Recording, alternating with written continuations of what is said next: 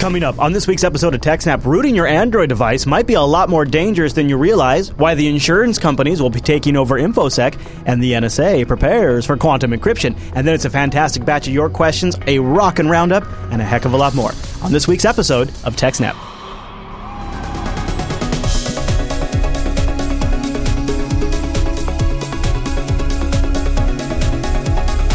Hi, everyone, and welcome to TechSnap. This is episode 230 of Jupiter Broadcasting's weekly systems network and administration podcast. We stream this episode live on August 27th, 2015. This episode is brought to you by our three fine sponsors DigitalOcean, Ting, and IX Systems. I'll tell you more about those great sponsors as this here show goes on.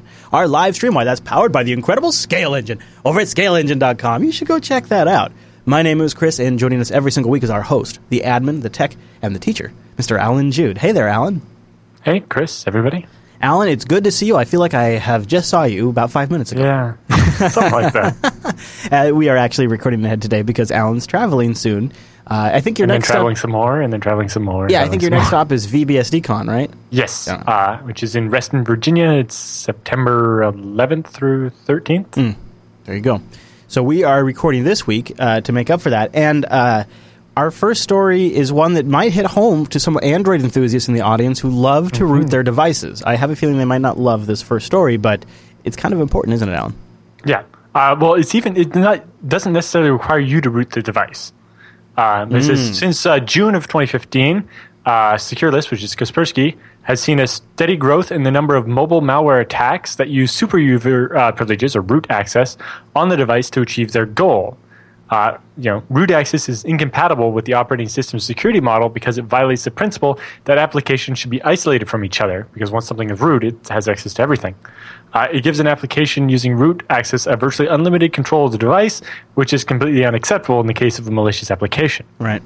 It says uh, malicious use of super user privileges is not new in itself.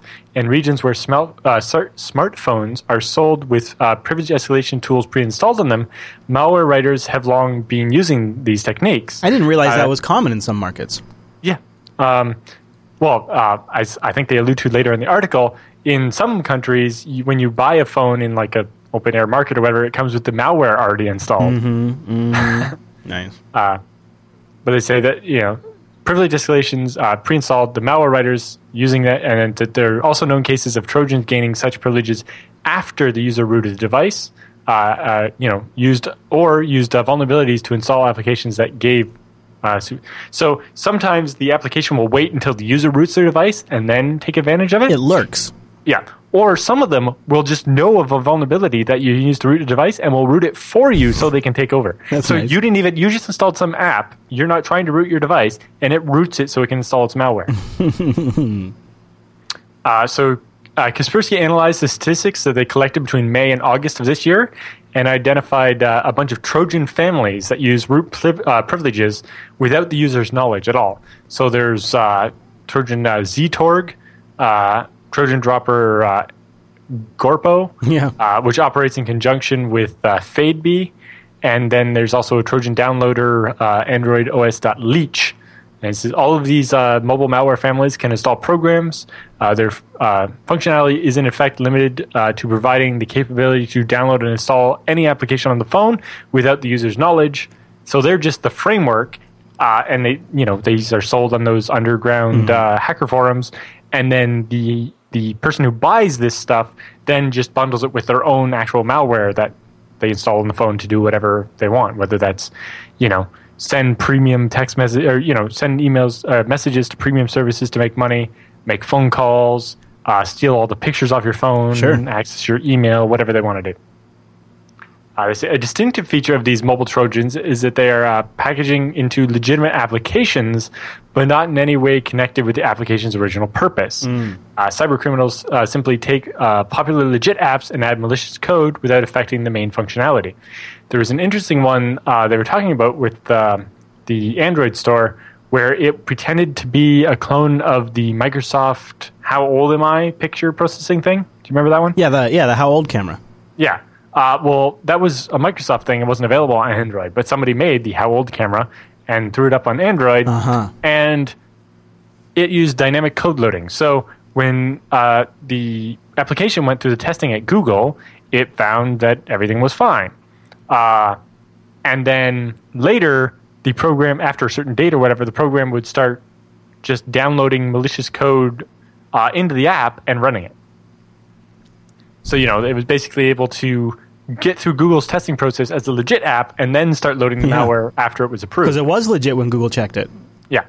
Uh, you know, basically took a picture and put up a random number or something. Wow. Uh, but then it started loading the uh, malware after the fact and taking over the phone.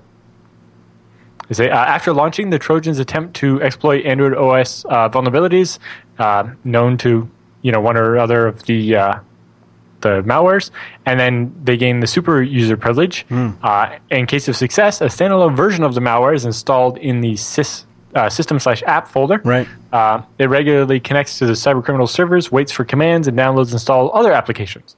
So they have a nice uh, automatic update feature for the malware. How nice. Keep it up to keep it up to date with all the latest goodies. Yeah. Uh, so then they break down a couple of those different uh, malware families we talked about. So the Leech uh, family is the most advanced. Um, some of its versions can bypass the dynamic checks performed by Google before applications appear in the Google Play Store. Uh, malware from this family can obtain, based on device IP address, uh, using a resource called ipinfo.io, a range of data, including the country of uh, registration, Nice. the address, uh, domain names matching the IP address. You know, then the Trojan checks whether the IP address is in a range used by Google. Right, so it passes and if the it is, test. then it, it it fakes it out. Yeah, and then if it's oh, this is a Google IP, I better make sure I pass the test, and it doesn't sh Yeah. it doesn't light up. Yep. The malware also uses uh, dynamic code loading techniques to load the malware into the app after the fact. So it doesn't, you know, there's not a blob of malware uh, that gets shipped to Google. Uh, this is involves downloading all critical important modules and loading them into the context at runtime. This makes the static analysis done by Google uh, especially difficult. As a result of using all the techniques I described above, the Trojan made it onto the official Google Play Store as part of an application called the How Old Camera, Yep. and uh, apparently had as many as 100,000 downloads before it got taken down Whoa. uh, with the Ztorg family, uh, this uh, Trojan family belongs um, about the same functionality as previously described. Uh, the distribution techniques used uh, match those employed by Trojans like uh, Gorpo and FadeB. Um, the malicious code packages are embedded in legitimate applications. The only significant difference is that the latest version of this malware uses a uh, protection technique that enables them to completely hide code from the static analysis done by Google. Uh, the attackers use a uh, protector that replaces the application's executable file with a dummy, uh, decrypting the original executable file and loading into the process's address space only once the application has been launched. Clever. Uh, additionally, string obfuscation is used to uh, make the task of analyzing these files especially difficult so that security research can't figure out how they work. Yeah, yeah. If you make, especially if you're dynamically loading that, that's, that's Yeah. amazing. So the payload So- can just be brought in on demand when you need it.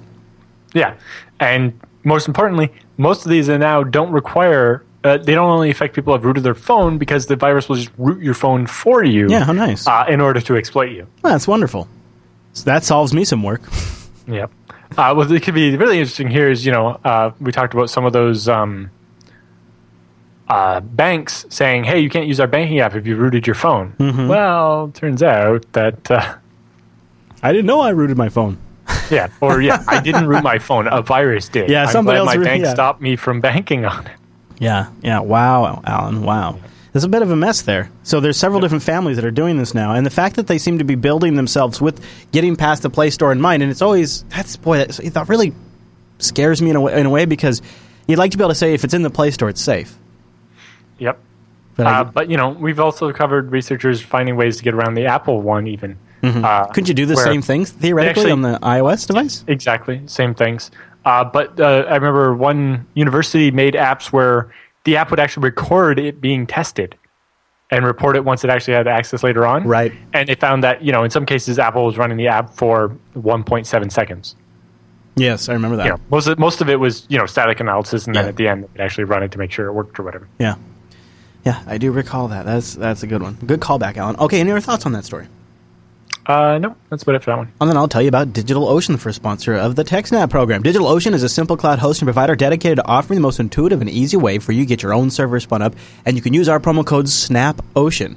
Snap Ocean will give you a $10 credit. You can try out a $5 rig two months for free. And you get started in less than a minute. And pricing plans are starting only $5 in less than a minute. That's amazing. And $5 a month gets you 512 megabytes of RAM, a 20 gigabyte SSD, one CPU, and a terabyte of transfer. DigitalOcean has data center locations in New York, San Francisco, Singapore, Amsterdam, London and Germany. They have several in some of these locations too. So you have a lot of options, a lot of flexibility. That one in Germany is sweet, and they have a really good interface to manage all of it. Power users are going to have no problem because it's still very advanced, but new users are going to really feel at home as well. And they have an API to help you take advantage of all of that on a larger scale. Go over to DigitalOcean and check them out. They have very straightforward pricing, so you can just go up depending on what your needs are.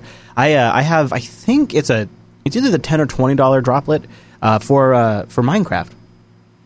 It works great for that. You know, if you just need a little extra CPU and a little extra RAM because you got a few people playing on this, this costs less than most of the hosted Minecraft services, and I get full management of the box. I get complete top to bottom backups. Everything is under my control, and I know that my kids are playing on somewhere safe. So th- I, there's, I also use DigitalOcean for BitTorrent sync. I use them for OwnCloud. I use them for FTP file transfer. I use them to seed torrents of the distributions I am downloading. Man, I, I, I use I use I use BitTorrent syncs to distribute files to all of our unfiltered supporter shows using droplets that I have in different positions around the world. I mean, it is really easy to mix and match different solutions using DigitalOcean with their different pricing options, and they have operating systems running from FreeBSD, CentOS, Fedora, Ubuntu, uh, CoreOS, Debian, all of that's up there. And uh, you can also check out their awesome community section where they have really, really good tutorials and guides to take advantage of your systems up on DigitalOcean. Go check them out, like how to use MyTop to monitor MySQL performance. That's a killer one. How to protect an Nginx server with fail2ban on Ubuntu 14.04. There's another good one. How to set up password authentication on Nginx on Ubuntu 14.04. Head over to DigitalOcean.com and use our promo code SNAPOcean. Get a $10 credit and try out DigitalOcean. See why 500,000 developers have deployed on DigitalOcean. DigitalOcean.com. Use the promo code SNAPOcean. And a big thank you to DigitalOcean for sponsoring the TechSnap program. Allan, as uh, cybersecurity becomes more of a buzzword and uh, infosec becomes something that every company is going to have to invest in, this mm-hmm. next story makes me cringe. I hate insurance companies, Allan. So when this headline says how insurance companies will take over infosec, I kind of want to die a little bit. Yeah, uh, and it, we kind of argue. Uh, the article kind of goes back and forth on both sides. Uh, although its biggest point is actually how this will change the job side of it a lot. Uh, but anyway, yeah, so they say the biggest thing is that insurance is a uh, maturity indicator, right? a, a, type of business or whatever is hmm. mature um, once insurance companies are willing to get involved, right? Okay. Uh, you know when it, uh, when insurance comes full scale to the infosec industry, maybe at that point it means we finally have gotten to the point where we understand the risks enough to start betting money on it, right? It, you know, mm. currently I don't think anybody, any insurance company would be willing to sell me insurance against being attacked. Uh, but as we understand it more and know exactly what the risks are, maybe it will become the point. So maybe we won't see insurance until we got to the point where we actually know enough of what's going on where we actually have a little more control over it. Right. This is interesting. Uh, this makes sense. Yeah. And while I can definitely see the argument that insurance companies are in a position to force their clients to uh, implement a certain minimum level of like security practices. Um, otherwise, they just don't get insurance, or will have, uh, or you know, will get a ridiculously higher rate if they don't, you know, implement certain security practices. You know, like if you uh, don't hash people's passwords correctly, then your insurance price will be a lot more, or they'll just say, "Sorry, we're not going to insure you until you fix your password hashing." Right? That would be a, a positive force. I agree, but it could also go totally wrong. Yeah, I think so. You know, at the same time, I foresee a bunch of useless certifications, extra bureaucracy, and audits like PCI DSS mm-hmm. that are basically entirely pointless. And eventually laws. Yeah. Uh, and it just it seems like this could do more harm than good at the same time. Uh, you know, people see insurance entering into security as a bad thing. Uh, maybe it is, uh, but maybe it shouldn't be unexpected. You know, if something involves both risk and significant quantities of money, there are likely people trying to buy or sell insurance around it you know, the car industry can be informative as an example here, just as healthcare and countless other industries. Uh, but the article points out specifically the three basic requirements for an insurance company to be interested is A, there must be significant risk associated with the space, i.e., dying in surgery or getting into a car crash or having whatever. You know, there has to be enough risk that they're willing to get involved in the first place. B, there must be adequate money in the form of a population able to pay premiums. Right? Insurance only works if you're getting paid by so many people that Right. when somebody does get in a car wreck, Yeah. you can pay for that and not lose money. Importantly, the other thing is you need sufficient actuarial data to actually decide what the level of risk is and how to price and pay out, right? So you need to know how much you need to charge to be able to, you know, say, all right, there's a X percent of our clients are going to get hacked this year, and we will have to pay out this much money. So we need to price our premiums so that you know we will make more than that amount of money, Right. But also that the people that are more at risk pay more money, uh, and things like that. Um, but I don't know if that quite. I don't. We definitely don't have that yet, and I don't know if it's possible Yeah. to measure. Be like, well, you have this firewall, so that means that you have less chance of getting hacked. That could be a right? mess too. Exactly. Because the technology industry moves faster than the insurance industry. Yeah. So it says, I don't know that the last measure makes sense. Uh, you know, unlike the car insurance industry, it is much harder to predict what a company's chance of getting breached are. Right? If you consider factors like how high profile they are, you know, that's like you know fancier cars like a Porsche was more likely to get stolen. Yeah. Right. Yeah. Uh, well, what infrastructure they use? Well, newer cars uh, have cheaper insurance because they have higher crash test ratings, right? There's less chance of you getting hurt, needing to collect money from the insurance company for the rest of your life or whatever. Um, but then you get into things like, well, how often do they patch? Well, that's kind of a very subjective measure, and you know, it's very hard to measure that properly. And Yeah. you know, companies can claim to have one policy, but what they actually do is something else. Well, yeah. And it basically comes down to like your car insurance um, being affected by how often you service your car, which I don't know any car insurance company that does that now, right? So it's because that'd be really hard to manage and measure, and you know, I can see a whole business around like fake maintenance on your car just to get the cheaper insurance or whatever. Right? oh boy. Yeah. Yeah, People will find like a way to scam it. They always Yeah. do. Uh, so that doesn't really give you enough information in order to actually price this insurance. Uh, in the end, pretty much every company has a 100% chance of being breached, right? It's just a matter of when. Uh, so then maybe it comes down to how quickly it can be detected and how much damage is actually being done, right? Because getting breached isn't so bad if you find it right away and stop them from getting away with anything, right? Then you don't get an insurance payout or whatever. Yeah. Oh, but, you know- that's creepy and twisted. Yeah. Well, no, that's it'd be like you know if you got a car in a car accident but didn't get hurt, I guess maybe they pay for your car, but you don't have any medical bills. To Oh, I see what you're saying. Okay, I was thinking you're saying they would allow the hack so they could get a payout. No, no, no. Okay, Sorry. okay, okay. Um, but yes, there's in, cyber insurance fraud. I can see that happening as well. Um, exactly. But at this point, I don't think the insurance industry is qualified to actually decide stuff about cybersecurity because I don't even know if you know the cybersecurity industry really has enough of the information to do it. Uh, so either we'll see them making uh, so many payouts that they're losing money, or writing loopholes and vague things into the insurance so that they can weasel out of having to pay. right, like nation Like- state or something like or, that. Yeah, if, if yeah, if there's any chance it could be attributed to a nation state, no payout. Or you know, um, you didn't file indus- or follow industry standard security practices because you know you didn't apply this one patch or In something. fact, didn't we And- suspect that Sony actually is getting some sort of special treatment because it's a nation state attack and not an insider job? I think so. Yeah. Yeah. Uh, there was there was another one. Somebody getting insurance for something, but yeah, Target Uh, probably. I don't know. Yeah, there was some. There was one where a company got denied the insurance because they didn't do something. Uh, but the the clause in the insurance was vague enough that you could really consider it to be true or false at any time. Or you could you could audit any company and say it was perfectly fine, and the next day a, a different auditor would say no, it's not, and both of them would be perfectly reasonable. Uh, so from the article, they have a number of predictions. The first one is uh, insurance companies will have strict InfoSec standards that will be used to determine how much insurance of what type uh, they'll extend to a customer, as well as how much they will charge for it. Kind of expect that, although I don't know how you can measure some of those things. They'll as to you would expect, that. Yep. As you would expect, companies uh, who are deemed to be in poor security health will pay an exorbitant premium or will be ineligible for coverage altogether.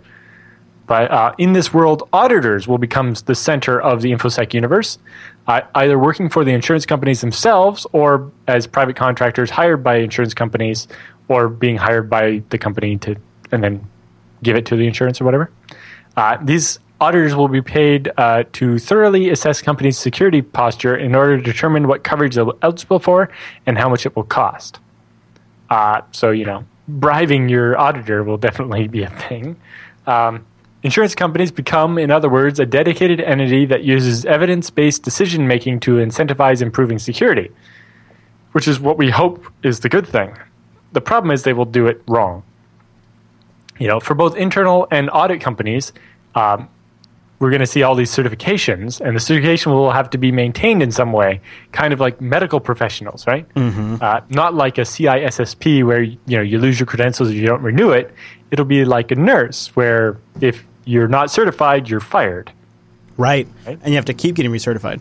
Yeah, uh, you know when you think about it, it is not really insurance that makes this happen. It's just the industry becoming more mature it's infosec becoming just like any other serious profession, yeah. like, say nurses or doctors or whatever.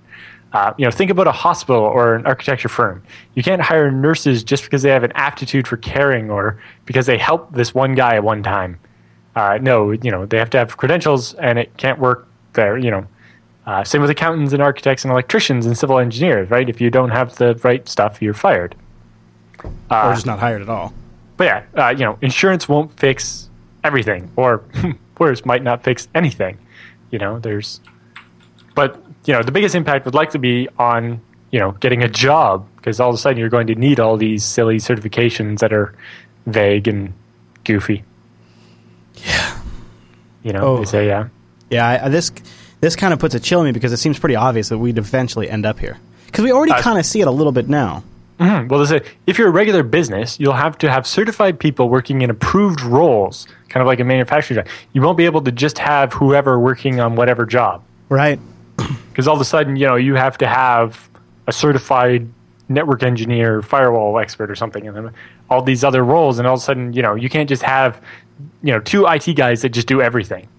You will have to have somebody certified that does this, somebody certified does that, and then this just sounds like you, everybody will end up having to to uh, contract out to security firms to do everything, mm-hmm. and I think that will end up being worse, not better. I agree. You know, I understand that you know a lot of companies have you know the IT guy that's not that good, and he's or you know he's just we've talked about it before, where it's like some guy that works there that happens to just know a bit about computers and gets sucked into being the IT guy.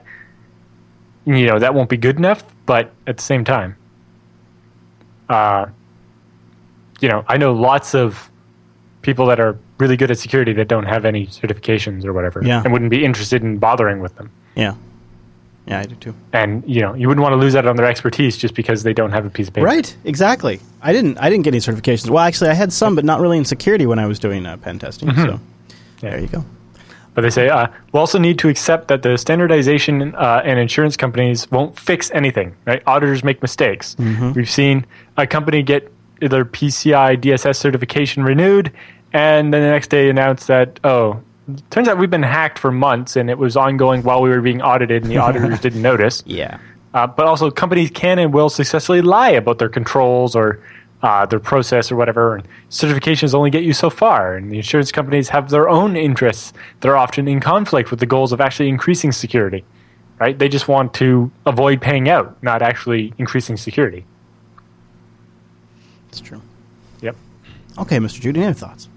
Nope, that's about it. Let me tell you about Ting. Go to techsnap.ting.com. It's my mobile service provider for more than two years now. A lot of the people here at Jupiter Broadcasting, I think almost everybody's on Ting. I might be missing one or two people. And it's awesome. Like when we go to conferences and stuff, Ting is always rocking because we have CDMA and GSM networks to choose from. Everybody's got like different phones. Like Noah has a couple of total like bare bones feature phones, and then he's got uh, well, he had the Nexus 5. He just murdered the Nexus 5. Uh, it died on him. But he's got a couple phones on, on Ting that he's able to switch between depending on what he's doing. So, like when he comes out here, he brings one smartphone with him and an emergency bat phone that his family can get a hold of him. I have a couple of different phones that I have used for testing over the years, so that way I can try something out on iOS and try something out on Android, get the latest updates. I find it great for reviews. But a lot of people like Ting just because it's an incredible value. It's only $6 a month for your line, and then any taxes that your state charges, and then it's just the usage on top of that. So, what Ting does is they take your minutes, your messages, and your megabytes and they add it all up. And whatever you bucket you fall into, that's just what you pay. It's really simple. In fact, you can kind of get an idea of how much you're going to save by going to techsnap.ting.com and then clicking on their savings calculator. Now, remember, Ting's got no contracts, so you're not going to get an early termination fee if something doesn't work out. They have no whole customer service. If you bump into any problems, they're going to be able to help you out. So just go put your actual like uh, previous usage from a bill in there, and uh, just see how much it would cost you or how much you would save. Just see what it be. See what the, if, if it maybe it doesn't save you much, and then you know it's not for you, and that's perfectly fine. And maybe it'll save you two thousand dollars in two years, like it does for me. It was Yeah. an amazing difference. So it just really depends on your usage. That's why you can plug it in there. I really like that. And it, there's a couple of something we've been following on the TechSnap program. There's something Ting's doing that I'm really excited about uh, because Ting is owned by Tucows, and I really like Tucows as a company. They've been around a long time, and I'm really, really excited that they're taking the Ting philosophy of wireless and they're applying it to gigabit Ethernet. And it's also a really good demonstration of how Ting doesn't go halfway on anything. Once Ting decides to do something, they go all the way in. And this clip updates us on that fiber initiative. So David asks um, for the Ting Internet service. Would we ever consider an option between gigabit and the 5.5 options that we currently offer? Uh, it's a question that we get a lot, and it's something that we talked a lot about internally when we were first launching the product. And we really decided we wanted to make sure people were able to experience the power of a gig and see all that a gig could really be as a service. So, as a result, we decided that we were really going to focus on the gigabit option. Uh, we also introduced a 5 5 option on the other end of the spectrum uh, for people who maybe didn't feel like they wanted to go all in with a gig but still wanted uh, a serviceable internet option that also allowed them to get away from their current provider if they weren't really having a great experience. And so with the 5 5 option, people can get on board, try it out, uh, and then ideally move up to a gig when they see just how great the service can be. That's nice. There you go. Go to techsnap.ting.com to learn more about Ting. They're they're uh, they are really mobile. That makes sense. It's so nice to finally have something with no contracts, no early termination fee, six dollars a line, CDMA or GSM networks to choose from, an amazing dashboard, no hold customer service, and of course hotspot tethering. No crazy line items on your bill. Check them out. Go to techsnap.ting.com, and if you're in the area, you can get their five over five internet service or even their gigabit service. Oh my gosh! Techsnap.ting.com, and a big thanks to Ting for sponsoring the TechSnap program. Now, Allan, our good friends, our buddies over at the NSA, uh, they're always watching. I know they're always watching the latest encryption standards, and uh, uh, they're probably ahead of the curve. Get it? The curve. Get it? Ah. so tell us what's going on now. Uh, so the NSA, in its role as the organization that actually sets crypt, uh, cryptographic standards for use by the rest of the U.S. government, uh, has updated the recommendations on what algorithms and key sizes and, and cipher suites and so on you should use. Uh, so currently, the Suite B cryptographic algorithms are specified by the uh, NIST, the National Institute of Standards and Technology, and then uh, are used by NSA's Information Assurance Directorate to uh, develop solutions approved for protecting classified and unclassified national security systems. So basically, uh, they have a big table that tells you what uh, the minimum level of encryption or whatever type stuff uh, you would use on different documents based on whether it's you know secret or top secret or whatever. Uh, so they recently updated those. So we have uh, the archive.org look of what the page looked like uh, a month ago and what it looks like today. Okay. Uh, and we've covered when they updated it before, when they increased the, you know, when they ratcheted up your RSA key should be 2048 instead of less. Um, so some of the big changes that they made were um, AES 128 has been dropped entirely. Instead of having separate levels for secret and top secret, they just recommend AES 256 for everything now. Um, the elliptic curve Diffie-Hellman and elliptic curve DSA have moved uh, from the P256 curve to the uh, P384 curve. Uh, so even for your less secret information, you should use the stronger stuff. Okay. Uh, they also dropped uh, SHA 256 in favor of uh, SHA 384, which was slightly surprising because I kind of assumed everything would just go to SHA 512. Uh, 384 is not one you see very often, honestly. Uh, and then uh, additionally, they added some new requirements. So uh, a whole net set of rows that are in the table that weren't in the old table. Oh, Um, Diffie-Hellman key exchanges now need to be at least uh, 3072 bit, um, which is you know 1024 plus half. Um, that's partly that goes back to the logjam stuff uh, and things like that. And then uh, for RSA keys for key establishment or for digital signatures, they also now require uh, 3072 bit. Uh, so this suggests that everybody should be using at least uh, 3072 bit for SSL certificates, um, you know, your SSH keys, anything like that. Okay. Uh, although you're perfectly fine to go straight to 4098 bit or whatever, or 4096. Uh, but anyway, uh, it spells out basically the requirements of what the U.S. government's going to use. So you probably want your requirements to be at least that strong. Right. Uh, and then they baseline. yeah, and then they uh, added a whole bunch of new stuff to the uh, the document. They say the uh, IAD will uh, initiate a transition to quantum resistant algorithms Heyo. in the not too distant future. Really? It's like as soon as there are some. uh, based on experience in uh, deploying Suite B, we have determined to start uh, planning and communicating early about the upcoming transition to quantum resistant algorithms so that we have lots of time to do that.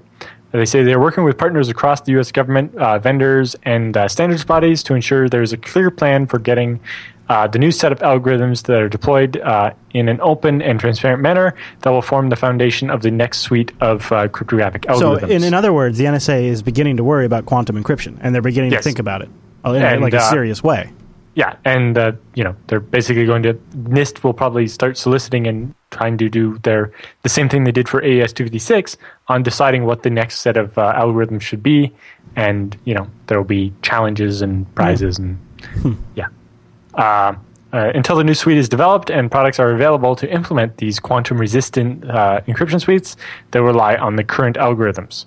Uh, they say with respect to IAD customers using large unclassified PKI systems, uh, anything remaining at 112 bits of security, which is, uh, such as 2048 bit RSA, uh, may be preferable or sometimes necessary due to budget constraints. I don't think so.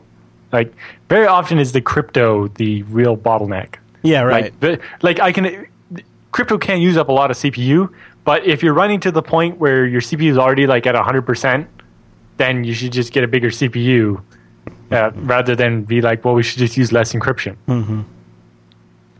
Uh, but then, uh, for near term anticipatory uh, stuff, like you might want to avoid upgrading to stronger RSA uh, because we hope to just replace it with the quantum resistant asymmetric algorithms as soon as they're available. But, you know, there's nothing more permanent than a temporary solution. So, yes, everybody should switch to like 4090 bit RSA or 4096 bit RSA to make sure they're at least getting uh, quite a bit more bits of security. yeah.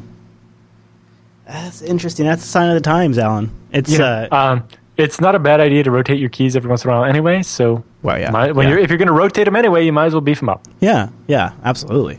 Huh. Well, look at the You NSA. know, I have a couple servers that are so old the keys are probably not that big. I wonder if people realize. I mean, we all. I mean, the NSA has a whole different, mm, you know, uh, uh, yeah, but part of the NSA's job is actually to provide security for the U.S. government. and I, I, you know, they do this in a surprisingly open. Yeah, like they publish a, a big document on like how to lock down your Windows XP computer.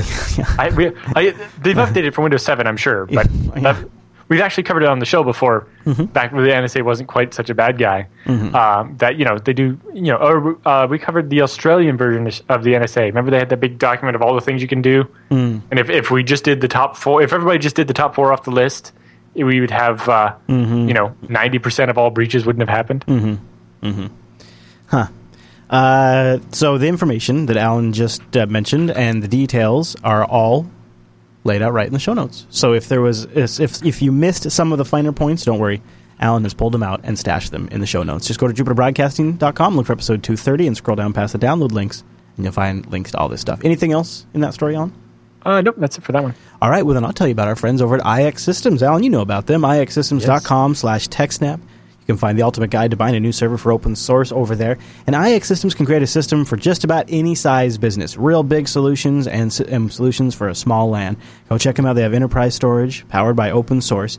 And Allan, I believe you sent me some additional pictures of your I did. recent machine. And um, I got to say, Allan, this is looking pretty fancy. I'm pulling them up Yep. right now. They're huge Okay. pictures. Huge pictures. Yep. Uh, see. I Did shrunk them before I sent them to you. They were 20 megabytes. All right. So, uh, what? Tell me about this uh, first. Oh boy! Look at all that disk. Yes. Look at Uh, all so this that. is these are the two that went to uh, my basement. They have uh, 24 five terabyte uh, SATA disks each. Okay. Okay. Wow. And you can see IX's new logo in the corner. Yes, it's looking really slick. That's the first time I've seen it on a piece of hardware, actually. Yeah. Uh, that's the inside. There's the air channel, the flow channel, whatever you call it. Yep. The air shroud. Yeah, air shroud. And uh, in this one, you can see it has three of the um, HBAs or host bus adapters. That's where the, the drive controllers. Mm-hmm. yeah, the third one's at That's the bottom. because um, yeah, each uh, there's two connectors in each one. Each of those connectors fans out to four SATA uh, cables. So that gives me eight plus eight plus eight is 24 drives. So I didn't have to use any expanders or anything. So there's less chance of complications by the fact that I cheaped out and used SATA drives in this build. uh, so once all ZFS is up, uh, this machine, each of these two machines will hold 100 terabytes wow. uh, and they're backing, or maybe it's 90. Anyway, uh, they're backing up a bigger machine that we showed pictures of a couple weeks ago that has 36 six terabyte helium SAS drives in it with multipath, and so that's where I did all the high availability and spent all the money. These are just the backup machines for that. Uh, so. Uh, with the help of IX, I cut a couple of corners. Nice. Nice. And what are we looking at? Is this a. Uh, This is the back of the backplane that the drives connect to. Um, when we were showing off the pictures the other week, Oh, yeah, somebody yeah. asked for specifically how this worked. Okay. So uh, you saw all the hot swap bays in the front, Yeah. and they slot in. You can kind of see them a little bit in the top of the picture there. And then those um, uh, SAS cables connect in there and fan out to the individual SATA ports. okay. And then you can't see it in the picture, but power also plugs in Mm-hmm, there. And uh, something you might not have noticed is that all the fans are actually hot swappable. I like that. They're in a plastic thing, and you just pinch and pull it out, and it disconnects the power, and then you can hot swap the fans. So if fan dies, you can hot swap it uh, without having to turn the machine off. Yeah, this picture kind of illustrates that pretty well. Yep. You can see that Uh, little and then, the, yes, uh, here's uh, Andrew and I. Uh, you can see Andrew's holding. We're installing a dual ported 10 gig NIC into the server. Uh, Nice. Some NICs I already had uh, that were in smaller machines that couldn't quite saturate the 10 gigs is nice. Uh, but these machines will definitely not have that problem. And then our last but not least, there it is from the front with all of the here's me uh, popping all the hot swap bays out so we can fill them with hard drives. That's awesome. that must have been fun. Pop, pop, pop, pop. yep. Um, you know, the the bigger machine we bought because we bought the hard drives from IX, uh, they did it all for us, right? So Mm-hmm. on, on top of the better warranty and everything, they took the drives out of the static bag, put them into the caddies, put it back in the static bag, put them in their super nice shipping container they do, uh, and ship them with the server uh, separate so that the drives aren't in the server, which does two things. A, it's uh, this way. There's each drive is surrounded by a bunch of foam, so less chance of it getting shocked during shipping. And B, it means you can lift the server and put it in the rack Yes. without all the weight of the hard drive. That's very true. That, is, that makes a big difference. 36 hard drives weighs quite a bit. Yeah, it does. Yeah, it does. You might also get a chance to say hi to the iXsystems folks over at VBSDCon. That's where Allan's going to Yes. be. They, they usually I'll be be there. speaking there about ZFS actually. There you go. There you go. So maybe you can find out more in person or check them out at ixsystems.com slash TechSnap. And a big, big thank you to iXsystems for sponsoring. Yes, but uh, check out VBSDCon, especially if you're, you know, uh, U.S. East Coast, like Virginia area, Washington D.C., whatever. Uh, and if you're coming, bring your copy of your ZFS book, and I will autograph it. Nice. Good thinking. Yeah, check it out. You can find out more. Uh, we'll have, uh, I guess we'll put a link to it in the show notes because the URL is kind of crazy. It's like Well, over. if you just, it's vbsdcon.com, Oh, and it forwards to that. Aha. Okay. Okay. There you go. VBSDCon. But yes, uh, there's uh, a dinner on the Friday, uh, along with the FreeBSD Developer Summit. see that. Whatever. But uh, the Saturday and Sunday are full of uh, kind of a, a hybrid unconference. So there's uh, regular talks, but only a single track instead of many tracks, like a BSDCan. So you won't have to pick and choose what to watch. Uh, but there's also uh, unconference stuff, like there will be a Birds of a Feather session and like speed geeking and a bunch of other interesting stuff. Mm-hmm. Very cool. It's uh, it was a really good conference uh, two years ago when they ran it for the first time, uh, and so I'm expecting great things this year. Very nice. Check it out, vbsdcon.com, and go say hi to Allan and the folks at iXsystems. All right. Very good, Mr. Jude. So, with the news all done, that means it's time for the TechSnap feedback.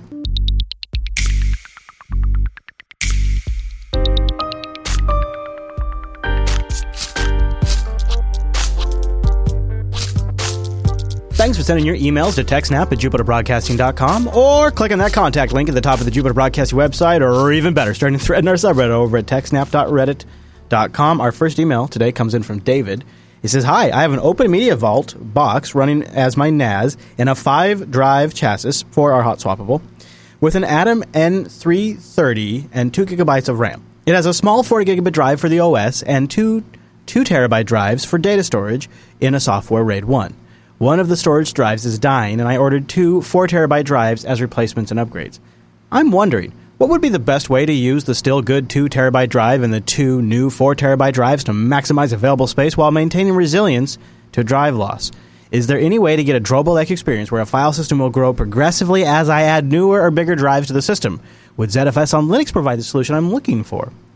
Would it be advisable to run it with an Atom N330 with 2 gigabytes of RAM? Or should I instead look at running it with a RAID 5 setup with different size drives and grow the LVM when I need to add new drives?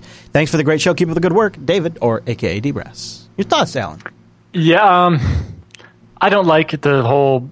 There are cheats you could do. Like you could try to take the four terabyte drive and divide it into two two terabyte partitions, and then you have four of those off the four terabyte drives plus one more off the existing two terabyte drive.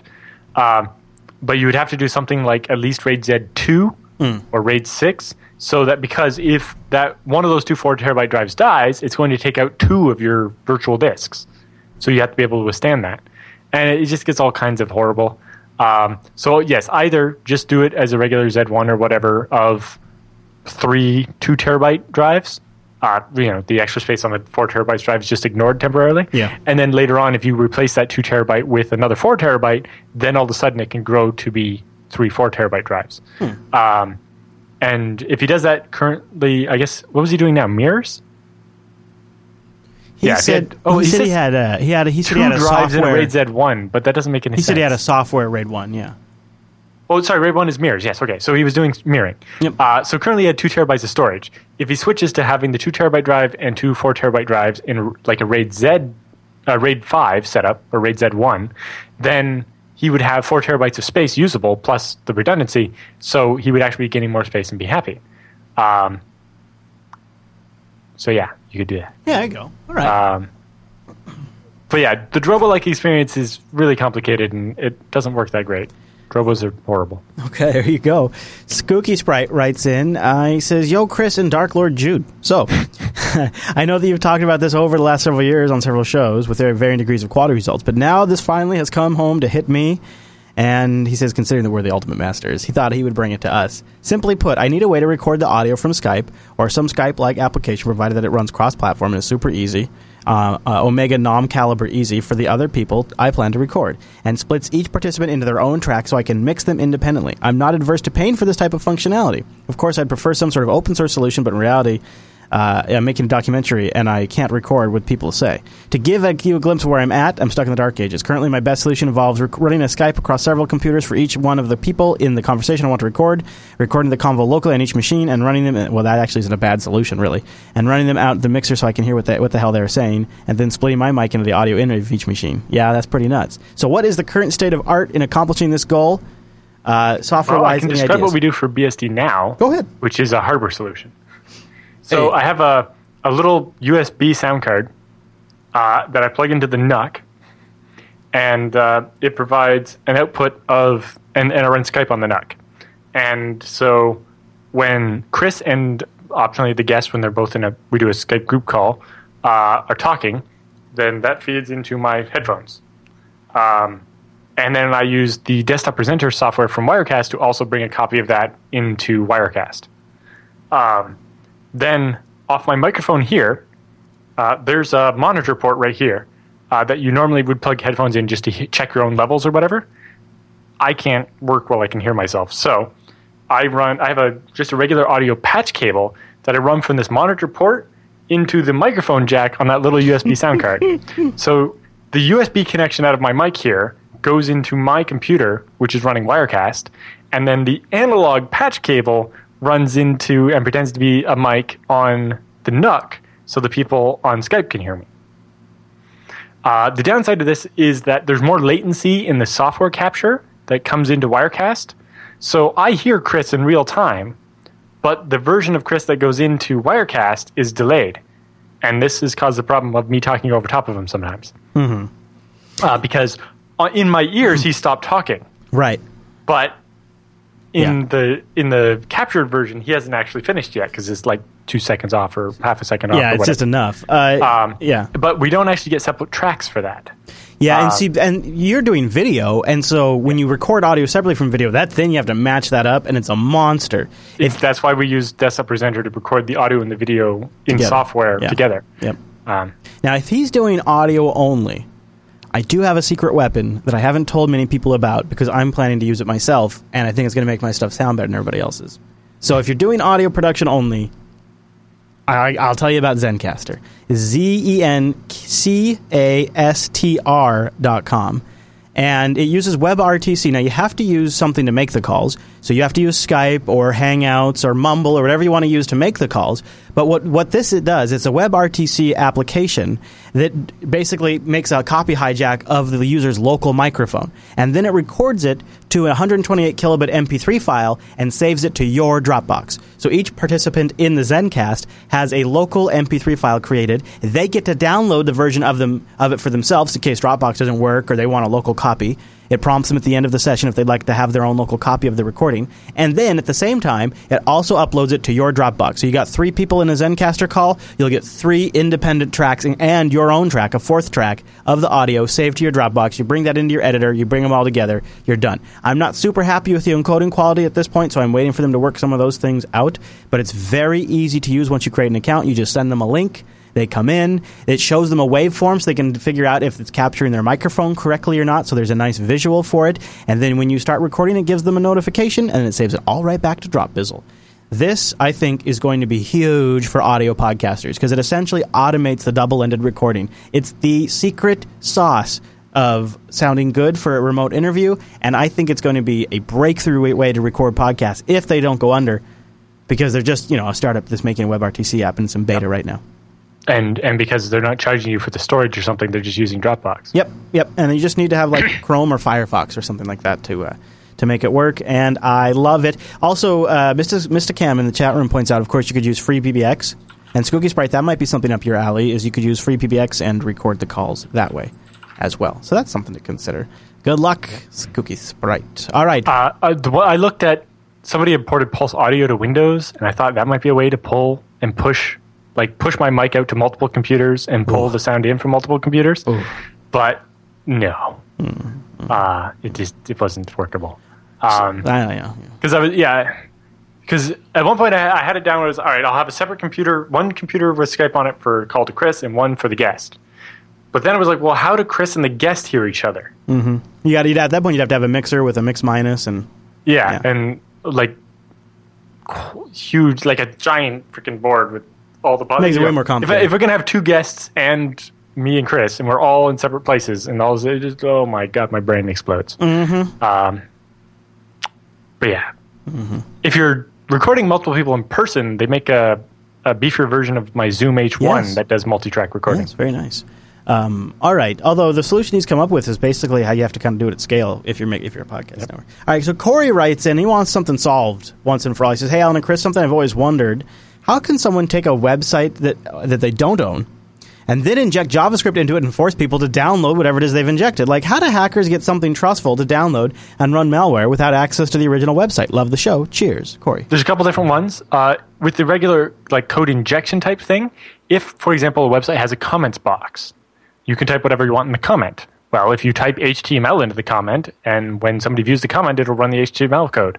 Um now, most comment systems have protection against this, and they you know don't let you inject HTML. Uh, but some of them, there's a bug or whatever, and it po- allows you to basically, by sending something to the website, cause it to, or including something in the URL or whatever, cause it to run some code on everybody that views the site. The other one is when you actually hack the website and you can just change the code to inject an iframe or whatever. Uh, that one happens a lot with like WordPress. Uh, you'll see where it just changes one of the WordPress files on the hard drive of the server to include the uh, the iframe that points to the malicious stuff. Uh, but yeah, you can uh, do. There are JavaScript examples where it's like, here's some JavaScript code. If you go paste this into the uh, the comment box or some other box on a website, and uh, if the website doesn't sanitize it properly before it prints it back to you, then the JavaScript will run every time you load the page. Yeah. Yep. Okay. John writes in with uh, VPN and Tails question. He says, "Hey, Chris and Allan, I wanted to set up a VPN and then use Tails. Unfortunately, this is not a recommended setup by the Tails website. I understand that once you log into a VPN, I understand that you log in you log into a VPN. But I do not understand how this can compromise my anonymity. Is is there a secure way to hide your origin? If so, how do I accomplish this? Love the show, John. So logging into the VPN hides, uh, and then routing your traffic through it can some uh, doesn't necessarily hide you because if you're paying for the VPN, they have records that tie back to your credit card, which tie back Yeah. to your address. And that VPN has And a fixed so- out point, right? Yeah, and so yeah, it also yeah, it has a fixed out point where oftentimes it's uh, fairly obvious that it is a VPN, Mm-hmm. and so it can actually make you more uh, obvious that you're somebody trying to hide because you're using a VPN than if you just came from some random Comcast address. Yeah. And if your VPN's always coming out at the same point and then you're jumping onto Yep. Tor, they can kind of figure out it's you.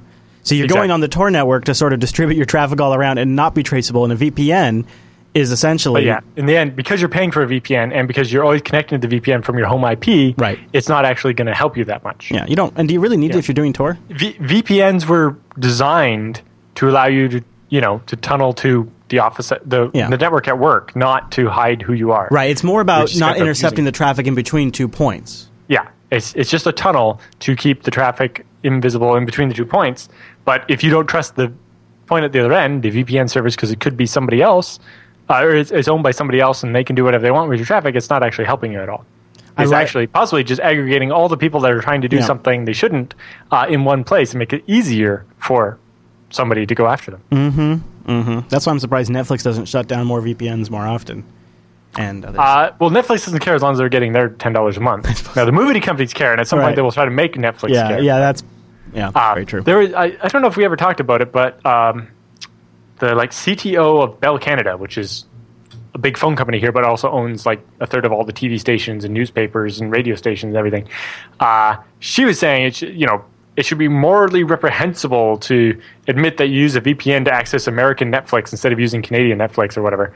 Uh, and that you know people shouldn't go around bragging about it; they should feel bad about it. It's like, well, we understand that Bell has a TV service that competes with v, uh, with Netflix, but it doesn't have any of the same content. right. That's So if about. I'm paying for Netflix, I'm not taking any business away from Bell Mobile TV. right, It's because nobody wants to watch Bell Mobile TV because it doesn't have any shows that they want. exactly.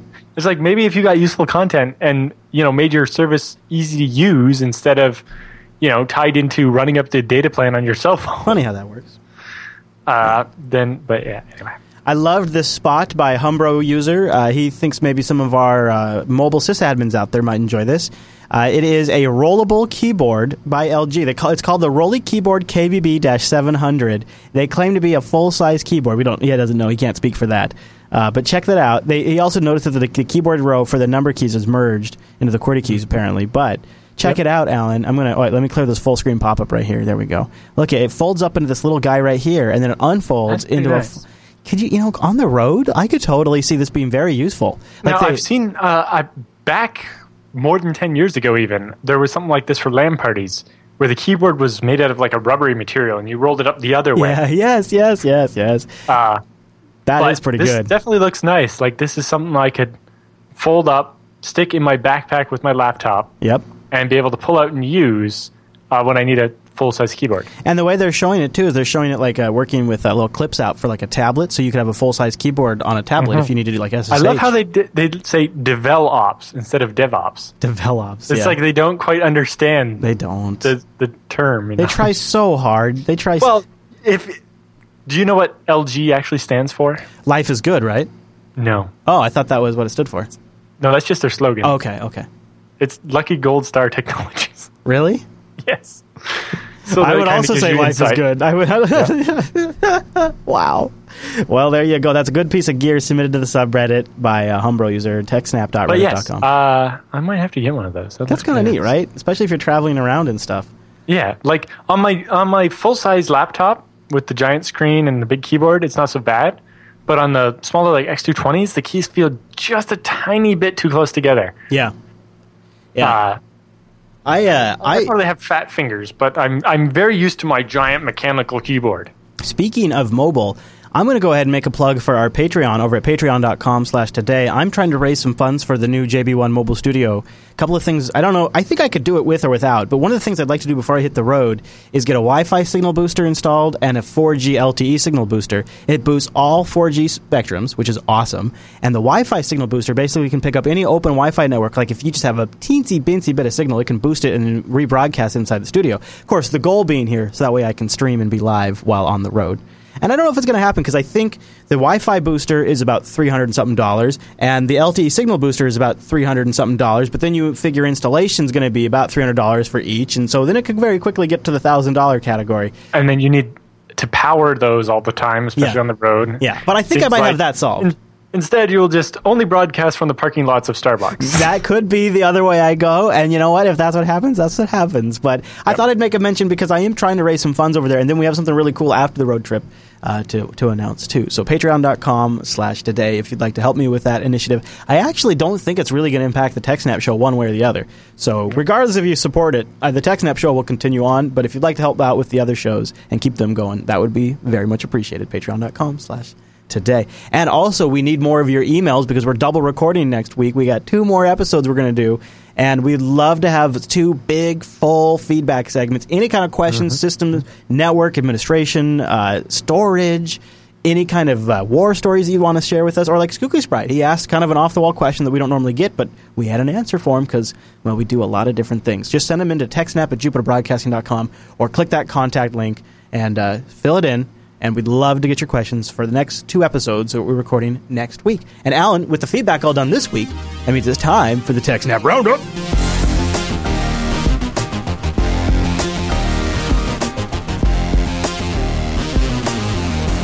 Welcome to the TechSnap Roundup. Yeah, that's what that crazy music means. Now, the Roundup for stories that just didn't quite fit at the top of the show, but we still want to talk about them and give you some links to follow up and read even more on your own after the show. A lot of these links came from our subreddit over at techsnap.reddit.com.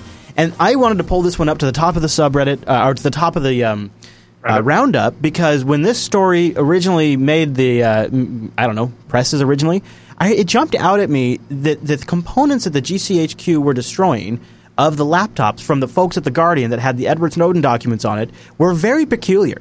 Uh, they were targeting um, things like the trackpad controller and the well, apparently the, tr- the trackpad controller can actually hold up to two megabytes or megabits of, of Yes, memory. yes. and so it could, you know, you could hide data there so that it wouldn't. In fact, uh, that's the very that's the very um, that's the very uh, sort of theory that the Intercept is floating here. They say that the way the GCHQ obliterated the MacBooks may have revealed more than they intended. In fact, uh, they point out how the power controller they asked for they asked for specific components to be destroyed, and then photo evidence that those individual components were destroyed. And they go on to talk about how uh, normally people would just destroy the hard drive, but the GCHQ specifically requested that these components be attacked. Like they say, the trackpad controller can hold up to two megabytes of memory, just like you were saying. And uh, they think the hidden memory storage locations could theoretically be taken advantage of. And the GCHQ likely knows how to take advantage of those locations. And they assume since they know how to do it, somebody else might know how to do it. Yep. And so destroy it. And then I started thinking, you know, these are Guardian reporters.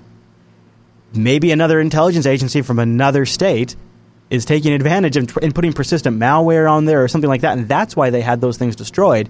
And they kind of showed their cards when they had to have that done in a very public way. I think. Anyways, we could go on and speculate. This article does a much better job than we could Yeah. do there, and talks I'm- about. it was years ago before any of the Snowden stuff, but I remember hearing about how uh, GCHQ when they like decommission a computer or whatever, they would take the hard drive and grind it down into like dust Mm-hmm. and like keep the sand in a little box in a vault. Yes, that seemed a little uh, over the top, Excessive, but, yeah. uh, I think part of it is just paranoia. We we destroy everything that could be any type of storage to make sure that there's nothing left. Uh, but you know, I don't know how much of it is because they know they can compromise it versus because they know there's some way that it could possibly contain information. Yeah, that is interesting, isn't it? It's very paranoid too. Hey, uh, Allan, are you familiar with this immobilizer chip and uh, the uh, banned article about the immobilizer chip, which has just been published after two years? I guess it's like a chip that would go in like a family car, right? Yeah, so this is a chip uh, that Volkswagen put in their higher-end cars and, and Porsches, which Volkswagen owns part of now. Um, and basically, it was like the anti-theft system or whatever. Yeah. But in 2012, some security researchers figured out uh, some problems with it, and when they went to publish their stuff, their paper in Usenix, the Unix uh, conference paper thing.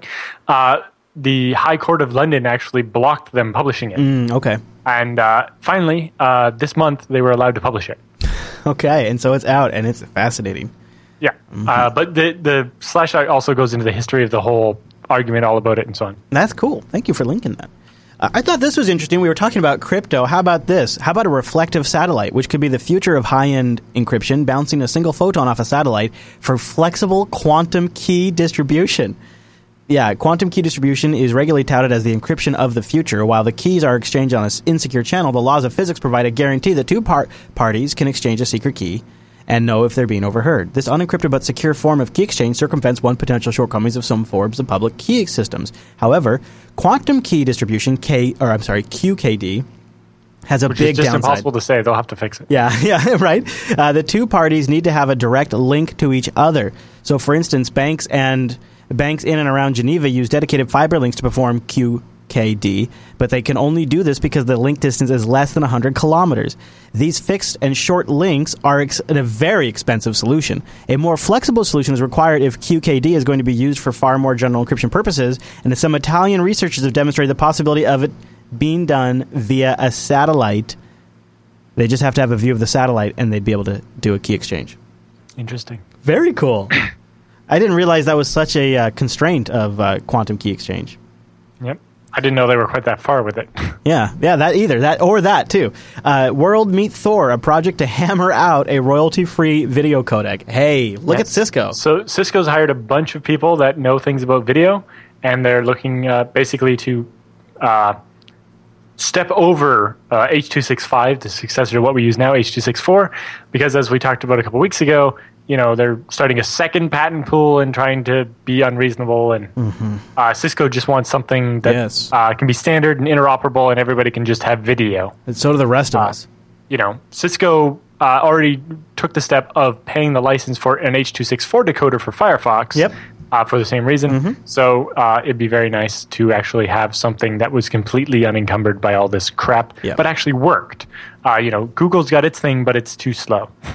obviously not just Cisco's telecommunications products, but uh, WebEx and all of these also use this. And I am uh, I am so glad it's Cisco because they're big enough, rich enough, and influential enough to maybe actually make a difference. But they don't have enough skin in the game from a commercial like um, market strategy tax position where they have to lock it down. Yeah. Uh, what would be really great for them, I think, is you know if in the future you could join a WebEx as just a WebRTC and not have to download any software to use it. Yeah, man, exactly. You know, That would be slick. All right, if almost a condemn, uh, condemning just how bad the TSA body scanners are here in the U.S., uh, their officials are now recommending that after passengers pay, pass through the body scanners, they still go through metal detectors. Uh, and if yeah, it's just such a giant waste of fraud and abuse of government money, and these things. Uh, you know- Every time I've been through a body scanner, I've never gone through a metal detector. no, no, they're, now they're usually what the- recommending Ah, post body scanner to also now add the metal, metal detector because the body scanners are such crap. Yeah. And I just what's the point of the body scanner again? Uh, so here, yeah, I know. The cost breakdown, which the TSA recently turned over to some members of Congress, provides the latest look at the agency's investment in body imaging technology since it decided to make the scanners the centerpiece of the checkpoint screening process. The price tag averages more than $150,000 per unit since the agency first bought a batch of 45 devices in 2008. For that money, law pay, lawmakers privy to classified reports say the TSA has gotten an, a woeful failure rate. Um, I don't know if they have the number in here, Allan, but it was something like a 90% failure rate. They had they had uh, law enforcement agents walk through it with bombs, and I don't. and knives and, and guns and all kinds of stuff. And yeah, then they didn't get caught. They didn't get stopped. Yep. uh, I remember at one point they were, you know, some of the body scanners were so crap. They were just like, we're just going to gift these to older airports, so like smaller airports that Yeah. don't have any new uh, gear. Yeah. and they can have, them, and we'll get, we'll go back to using high, nice, good metal detectors You know, at the other. it's interesting. It turns out the gentleman who owns the company that sold the body scanners to the Department of Homeland Security is good friends with George Bush. Isn't that funny? Isn't that funny? Yeah. All right, next story Uh, in the roundup. ISP's email password reset system is a guy named Sean. like Uh, literally so- a guy named Sean. Yeah. Uh, so what's really interesting is that this is Frontier Communications in Washington State. Yeah, who- one of my, my ISPs at the house. My ISP at the house. i- yeah. exactly. Uh, but so apparently uh, he needed to reset his password, and so he uh, called them up or whatever, and the uh, support person forwarded him to a tech person or whatever, who then just read to him his original password. In So they plain obviously text. store it in plain text. Yeah, yeah. Uh, Yikes. Yeah, is- so when you get a when you get a Frontier account, they just give you like an email account and nobody uses it because you know you kind of have to be a noob to use your ISP's email account. I'm sorry if you're doing that. You probably shouldn't. But, uh, actually, uh, even here, uh, so when he called them up, they're like, "All right, what would you like us to set the password to?" And the guy's like, "Well, I'm not really comfortable giving out my password over the phone. Do you have a password reset page?" And Sean's like, "I'm sorry, there isn't. Uh, are you okay with me just posting your current password into this chat? It's a secure network, yeah, and I have your password in front of me." Yeah, so he asked, uh, Ars contacted them and says, Does Frontier store all webmail passwords in plain text? How does the company protect them? And why would customer service reps be given access to customer passwords in plain text? A Frontier customer service rep said, Customer service reps don't have access. Only tech support does, and it's only revealed once the customer has provided the security code to verify the identity. Account modification logs are kept to ensure the company knows who accessed the information. In other words, a policy said is meta- modification logs Yeah. are kept to tell who accessed the information. Yeah. because a modification log only shows who changed information. Right, and also if the fact that customer service reps don't have access, but tech support does, that's just a security setting or even a policy setting. That's not like or just There- that means they're uh, still unencrypted. Like, what's the difference between a, like a customer service rep and a tech support rep? that means the data's still in the database unencrypted. Exactly, but also it's just like the. What's the difference between those two classes of people? They sit on desks side by side in a call center. One's techie and one knows how to talk nicely to customers. I think I don't. Yeah. I, I don't know actually. One deals with problems with your bill, and one deals with problems with your internet Yeah, connection. Basically. they're not any higher class person, but yes, importantly, they shouldn't have any access at all. Mm-hmm. What do you think of this next stat? Surveys show 81% of healthcare organizations suffered a cyber attack in a survey conducted by KPMG titled 2015 KPMG Healthcare Cybersecurity Survey, which that means it must be legit. It says 81% of healthcare organizations have been targeted and compromised by at least one botnet, malware, or other cyber attack during the past two years, according to interviews they've Well, done with executives. uh, a, a computer at a hospital got a malware that's a cyber attack, right? They said they mentioned like botnets. So That's if true. any computer gets infected by anything at all, well, say, yes, I'm surprised it's not 100%. A good It's point. like, I, I'm guessing the other 19% are lying. Some secretary at every hospital has gotten and is opened an attachment, I'm sure. yeah, yeah, yeah. You're right. You're So the other 19% are either lying or just don't know that that's happened. You're right, Allan. You're right, Allan. All right, Raspberry Pi. We have to like change the definitions to actually measure something useful. Well, and it, it's well, it seems pretty obvious. It almost seems like you'd be using that if you wanted to inflate the numbers. Like you know, Yeah, it's like hundred percent of people have been rained on, but only you know point zero zero zero one percent of people have been struck by lightning. yeah, Yeah, there's a difference between having seen a thunderstorm and having been hit by a thunderstorm, Right, yes. or something. You know, yeah. And yeah, there's a difference. to measure the right thing. Yeah, there's a difference between uh, you know being uh, part of a spray attack that targets thousands and thousands of people and being some, being part of an attack that specifically targeted you, and one is not the same as the other. Exactly. Let's talk about this ris- Raspberry Pi hang instruction. What's this about? Yeah. So there's a, a, a unimplemented or unfinished instruction built in the Raspberry Pi processor. Oh. So if you run this one instruction via this little bit of assembly code they include here, uh, the Raspberry Pi will hang, and Aw. it's gone until you power it off and power it back on. Womp womp.